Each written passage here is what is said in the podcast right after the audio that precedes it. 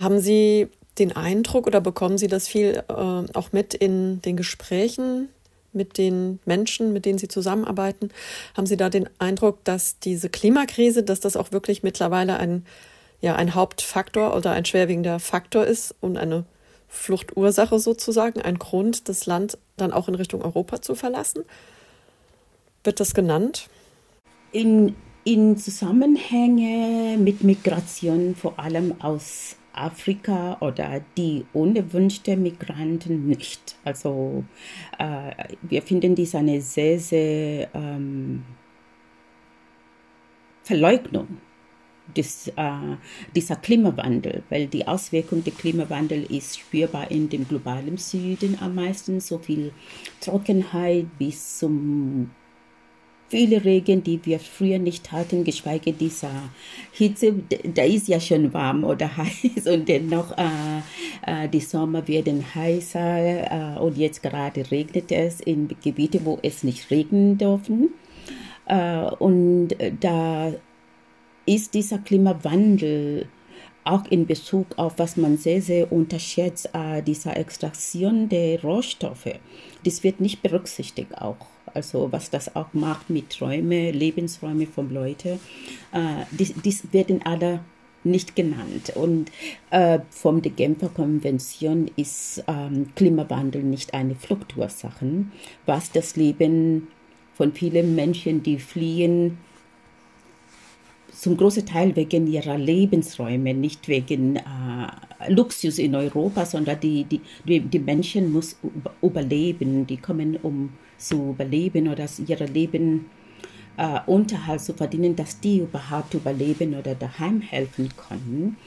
Und bis heute ist diese Klimakrise und ihre Auswirkungen äh, ein Punkt, der nicht genannt wird. Also umgekehrt hören wir auch von der Wortwahl hier Flucht, Massen, äh, Schwarmen von Menschen, die nach Europa kommen.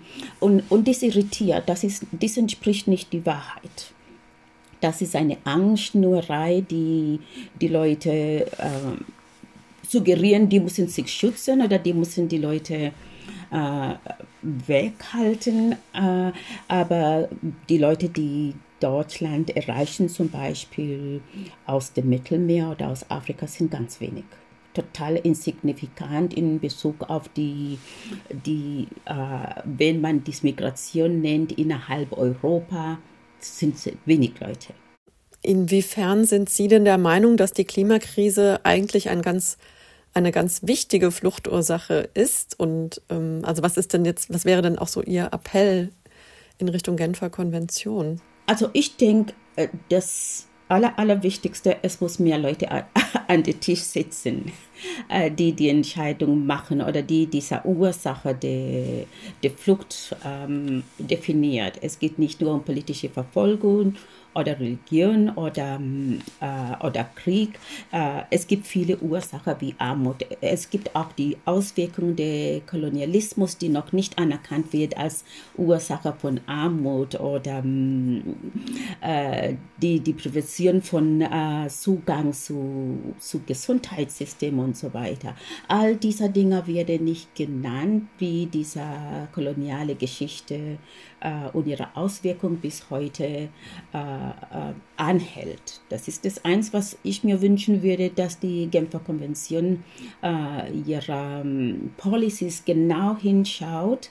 Und äh, heute denke ich, äh, müssen mehr Leute am Tisch. Also nicht nur global im Norden, da muss man andere Perspektive in dieser Konventionen Policies reinbringen, genauso in die Europäische Union äh, äh, Migrationspolitik. Die, die brauchen Menschen aus dem globalen Süden. Entscheidungen zu treffen alleine deutet auf eine, eine Deutungshoheit, wie immer, weil wir, die Polizisten, entscheidet auch, was akzeptiert wird von den Policymakers. Und wenn wir mehr Leute am Tisch bringen, vor allem Leute, die betroffen sind, dann kann man ganz andere äh, Maßnahmen oder Indikatoren anschauen, um andere Policies, äh, die menschengerechter sind, ähm, zu fallen, die auch die Welt äh, gut tun werde, weil Menschen wegzuschieben, aber die Ressourcen noch zu holen und zu sagen, wir brauchen erneuerbare Energie, die also äh, es gibt keine grüne Klima in Europa ohne Afrika. Also wir, wir müssen schauen, wie wir miteinander leben wollen, weil die Zukunft Europa liegt in Afrika oder in Südamerika, wo die Ressourcen sind. Äh, Anerkennung erstmal ihrer Ursache an die Klimakrise und dann auch an ihrer Extraktionpolitik in, in die Wirtschaftssystem. Äh, alles spielt und geht miteinander einher. Das, das ist nie darauf zu achten, wenn man diese Policies macht. Und es ist wichtig, dass man einfach mal sagt, wo kommt dieser um, Wohlstand her? Äh, warum erhalten wir diesen Wohlstand immer noch? Warum, warum brauchen wir noch äh, äh, zehn Sorte vom Smartphone oder ein Sorte, die jedes Jahr äh, rauskommt? Das sind Ressourcen, das ist ähm, eine Ressource, die besser geteilt wird und man braucht das nicht. Also so viel wie wir haben, brauchen wir nicht. Also das ist ein Fakt. Wachstum braucht eine neue Gesicht. Mhm. Ja, was, wie beurteilen Sie das denn so, unser Bild des globalen Südens hier, also in der hiesigen Klimadebatte? Wird es überhaupt ausreichend beachtet? Also welche, ja, welche Bilder werden denn da vermittelt vom globalen, sogenannten globalen Süden und was denken Sie, warum? Ja gut, es, es war immer ja die Perspektive des äh, Okzidents, die determiniert, äh, wie manche Dinge gesehen werden. Also dieser Diskurs über die Klimawandel und auch zum Beispiel die globalen Süden zu sagen, die müssen auch mitwirken in die äh, Klimaschutzprogramme oder so, das ist, äh, also, also ich finde das lächerlich, weil ähm, äh, globalen Süden hat nur 0,2 äh, CO2-Ausstoß ähm, für die gesamte dieser Trip Glas-Effekt. Ähm, wie, wie sollen wir das machen? Wir haben die Ressourcen erstmal in Form von äh, Geld nicht, wir haben die Rohstoffe. Und wenn man die, immer dieses Bild so vermittelt, dass ähm, die müssen arbeiten an ihrer Wirtschaft oder die müssen arbeiten, dass die Energie haben, um dort ähm, den Wohlstand äh, zu lagern und gleichzeitig extrahiert man die, die, die Ressourcen hier oder man produziert Energie, dieser Wasserstoffenergie gerade in Namibia und vor Deutschland. Also, ähm, aber Klimakrise ist nicht die Frage. Ähm, warum kann man in dieser großen Land hier, die so äh, von Technologie und Innovation so gut ist, warum können Sie nicht überlegen, wie können wir andere Ressourcen ähm, herstellen, erneuerbare Energie herstellen, ohne dass wir die Ressourcen von dem globalen Süden brauchen? Weil das schafft nochmal eine Art von Neokolonialismus wieder, die nicht vorsieht, dass die, äh, dass die Auswirkungen der Klimakrise besprochen werden. Die rücken immer wieder woanders oh, und dann sind wir immer in einem Dialog von Migration, Migration oder Krieg, Krieg, aber man vergisst äh, die Ursache der, der Klima. Also zum Beispiel jetzt hören wir über habe nicht über Afrika, wir hören über Ukraine, wir hören über die äh, jetzt die neueste Krise in Israel und Palästina, aber wir hören nicht jetzt über die, die Fluchtursachen oder die Krise, die der Klimawandel äh, verursacht. Jetzt ist gerade wieder eine Ganzlenkung woanders, aber die Europapolitik in Bezug auf die Rohstoffe und Extraktion geht ja weiter. Ähm, und, und dies kommt so kurz. Und die falschen Leute sind am Tisch von mir aus. Darum bin ich sehr, sehr stolz, dass ähm, in der Geschichte der Klimakrise die erste Klimagipfel in Kenia stattgefunden hat. Äh, es ist immerhin eine, eine Schritt in die richtige Richtung. Und ich hoffe, dass die, dass die ähm, Teilnehmende von diesem Gipfel wirklich einen Teil von dieser Losung mit ähm, ausgearbeitet habe und auch am Tisch sitzen dürfen und können, um jetzt zu verhandeln, wie die Welt weiter äh, gestaltet werden kann. Also wir brauchen mehr Stimme und ich denke, äh, was man auch vergisst, ist, ähm, der globale Süden hat in der Geschichte seit 500 Jahren gewarnt davon. Also so wie die Europäer hier kamen und mit dem Natur umgingen, die wurde gewarnt. Die haben aber noch nie gehört. Vielleicht ist das jetzt an der Zeit, dass die andere Stimme hören. So, ich denke, ähm, der globale Süden ist auch wach. Also diese ähm, alte ähm, Traditionen mit dem Erde und Natur zu leben, ist jetzt gerade sehr hoch in vielen globalen Südenländer und wir fragen uns, wie wir dazu gekommen sind, wie wir jetzt gerade gerade sind, vergiftete Wasser, Natur.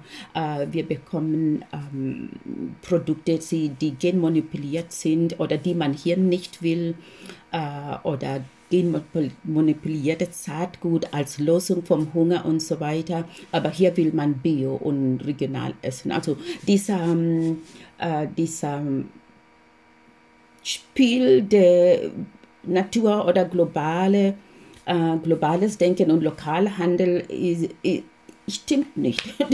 da muss man sich mit der Wahrheit konfrontiert und schaut ganz genau, wie das geht, wenn ich ähm, äh, morgen Schokolade kauft und sagt, es ist Fairtrade, aber gleichzeitig ist, ähm, sind die Leute, die dieser Kakao ähm, anbaut, immer noch arm. Geschweige Land, die Europa ähm, für Europa produzieren müssen. Also es gibt so viele äh, Indikatoren, die den Klimawandel auch auf dem Boden verursachen. Nicht nur dieser ähm, Aufstoß von Emissionen. Also ich denke, ähm, Land ist ein Problem. Umgang mit Wasser ist ein Problem. Umgang mit vielen Pestizide oder dieser Düngemittel ist ein Problem. Also dieser Zusammenhänge von dieser ganzen Industrie und die Produktion von der Industrie sind auch zum großen Teil auch eine Wetterum Wetterursachen. Also nicht nur die CO2-Gase, würde ich sagen. Also und die, die globalen Süden, wenn man diese Narrative äh, immer der Armut und die und Hunger erzeugen, sollte man sich auch fragen, warum ist das so? Warum haben wir hier Foodsharing und ähm, Lebensmittelverschwendung? Wie kommt dieser Mittel hier? Äh, warum ist das in so einem Maß hier und landet manchmal in dem Müll oder jetzt, ich finde es so trendy, Foodsharing? Äh, dieser äh, Lebensmittel gehört nicht hier in erster Linie. Ja, also ich denke, die, die Probleme sind ja bekannt, die Ursachen sind bekannt, die Verantwortlichkeit ist auch bekannt überall. Also der globale Norden weiß das ja auch, sind ja nicht blöd, dass sie hauptsächlich dafür verantwortlich sind. Dennoch frage ich mich, ähm, also ich rede jetzt mal einfach von Norden und Süden, ne? ist jetzt ein bisschen allgemein, aber ähm, der Norden hat ja wahrscheinlich ein Interesse dran, trotzdem, dass es so bleibt, wie es ist. Also natürlich möchte er den Klimawandel nicht haben, aber den Wohlstand möchte er behalten. Und wenn es geht, dann auch möglichst wenig Geflüchtete im Norden haben. Und ich frage mich, inwiefern wiederum der Süden da auch Macht hat, also auch Entscheidungen treffen kann, also nicht nur mit am Verhandlungstisch sitzt, sondern auch selber sagen kann, stopp, ihr bekommt jetzt nichts mehr von uns, wenn ihr euch, wenn ihr das Verhalten nicht ändert oder diese Ausbeutung nicht stoppt. Also, weil sonst wird es ja immer so weitergehen. Deswegen meine Frage, was, was kann denn der Süden aktiv da auch tun, außer politisch zu arbeiten und zu argumentieren? Wo sind da die, die Machtmöglichkeiten, die Instrumente? Das ist eine sehr gute Frage, aber eine sehr komplexe Frage, weil dies eine sehr lange Geschichte, eine sehr, sehr lange globale historische Geschichte hat. Also das ist die Geschichte, die ich nenne, unsere gemeinsame Geschichte, gemeinsame gelöst. Äh, das bedeutet, ähm, wir wissen, wie Sie gerade gesagt haben, dass die Wachstum nicht weiter so gehen kann. Aber trotzdem machen wir das. Also noch nie war der Mensch so reich wie heute, aber noch nie war der Mensch so arm wie heute.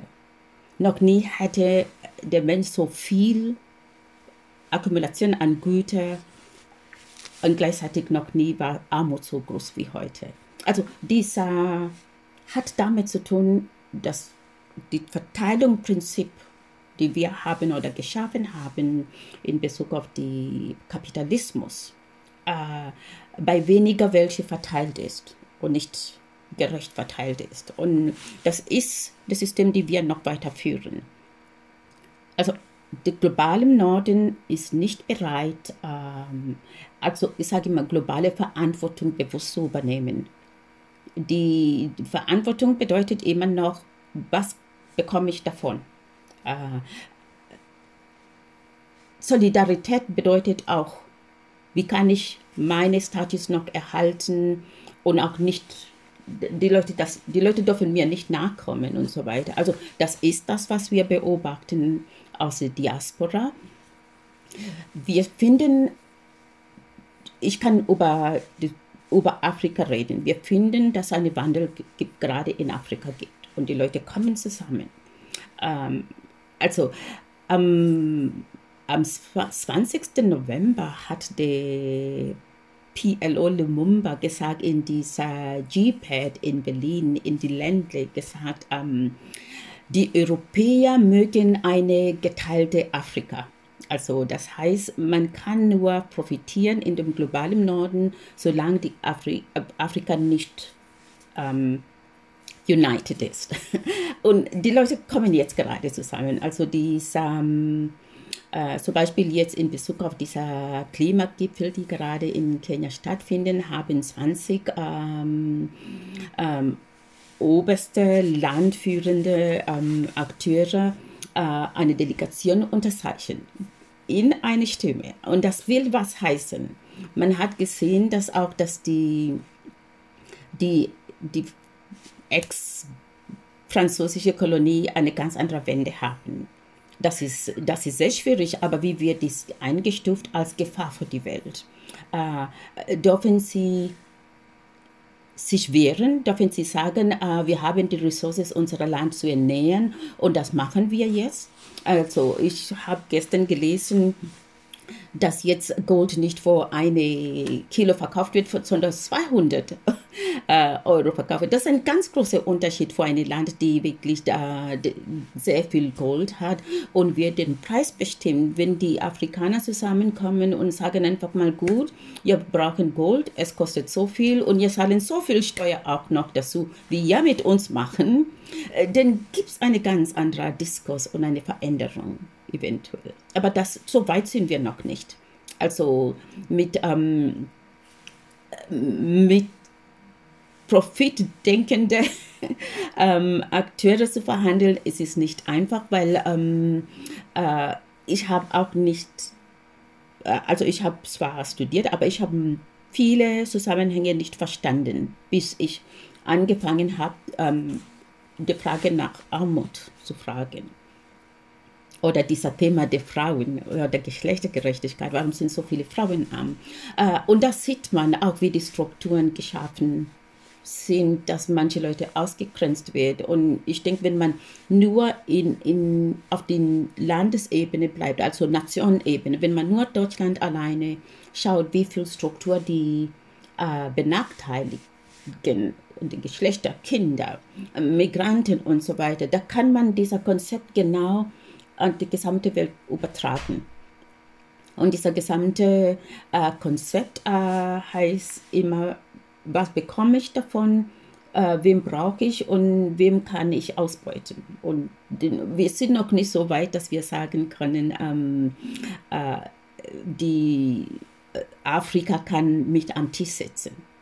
Äh, und solange Länder wie Afrika ähm, vier bis zehnmal an Zinsen bezahlen müssen für ihre Kredite vom Weltbank. Das, die Kluft ist schon an die Strukturen äh, aufrechterhalten. Das, da brauchen wir andere Strukturen, andere Policies. Wenn wir eine andere Welt brauchen, wo Gerechtigkeit besser, also ich sage nicht herrscht, sondern besser wird, wo weniger Armut gibt, weniger Hunger gibt, dann brauchen wir ganz andere Strukturen. Aber die Strukturen, die gerade sind und diese ewige humanitäre Hilfe, die nie was äh, verändert haben, äh, weil die auch das System aufrechterhalten, äh, brauchen wir neue Art miteinander umzugehen. Wir brauchen ganz andere Systeme und Strukturen, die wirklich Armut im Fokus haben oder Hunger im Fokus haben,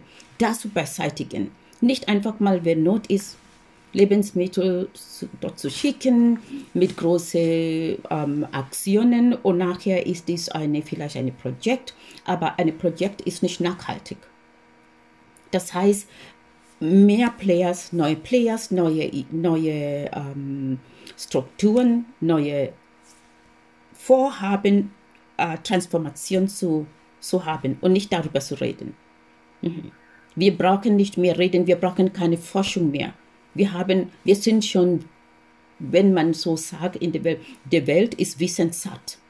Wir können nicht mehr wissen, als wir wissen. Jetzt brauchen wir zu schauen, wie können wir besser leben und wie können wir äh, eine bessere Welt für unsere Kinder und ihre Kinder hinterlassen. Aber nicht so, wie wir gerade leben. Ja, vielleicht dann so als abschließende Frage nochmal, ähm, was, was wäre denn jetzt Ihre Forderung zum Beispiel an die, an die deutsche Politik, weil wir leben ja hier in Deutschland, äh, wo, wo sich ja auch die, die ganzen Debatten um Migration und Asylrecht nochmal extrem gerade verschärfen. Der Ton wird schärfer und härter und ausgrenzender. Aber dennoch, was, ja, was wäre Ihr Wunsch, Ihre Forderung und gerade dann nochmal im Hinblick auf, auf Klimakrise und ja auch unsere Verantwortung dafür? Wenn wir eine solche Politik, die wir gerade haben, dass jetzt zum Beispiel, und das war deutlich mit der ukrainischen Krieg, dass schwarze Menschen zum Beispiel nicht hier kommen dürfen. Es ist eine Selektion. Äh, wiederum frage ich mich in einem Land oder eine Europa, die Menschenrecht formuliert habe, die sind 70 Jahre alt, die haben dieser Menschenrechte und auch die, die Verfassung oder die Grundrechte, inwiefern sind diese Grundrechte oder die Menschenrechte für alle Menschen der Welt? Weil äh, immer solche Ideen zu haben, die universell deklariert werden. Und die Europäer sind nicht verantwortlich, die sind nicht verbindlich, die sind nicht daran gebunden.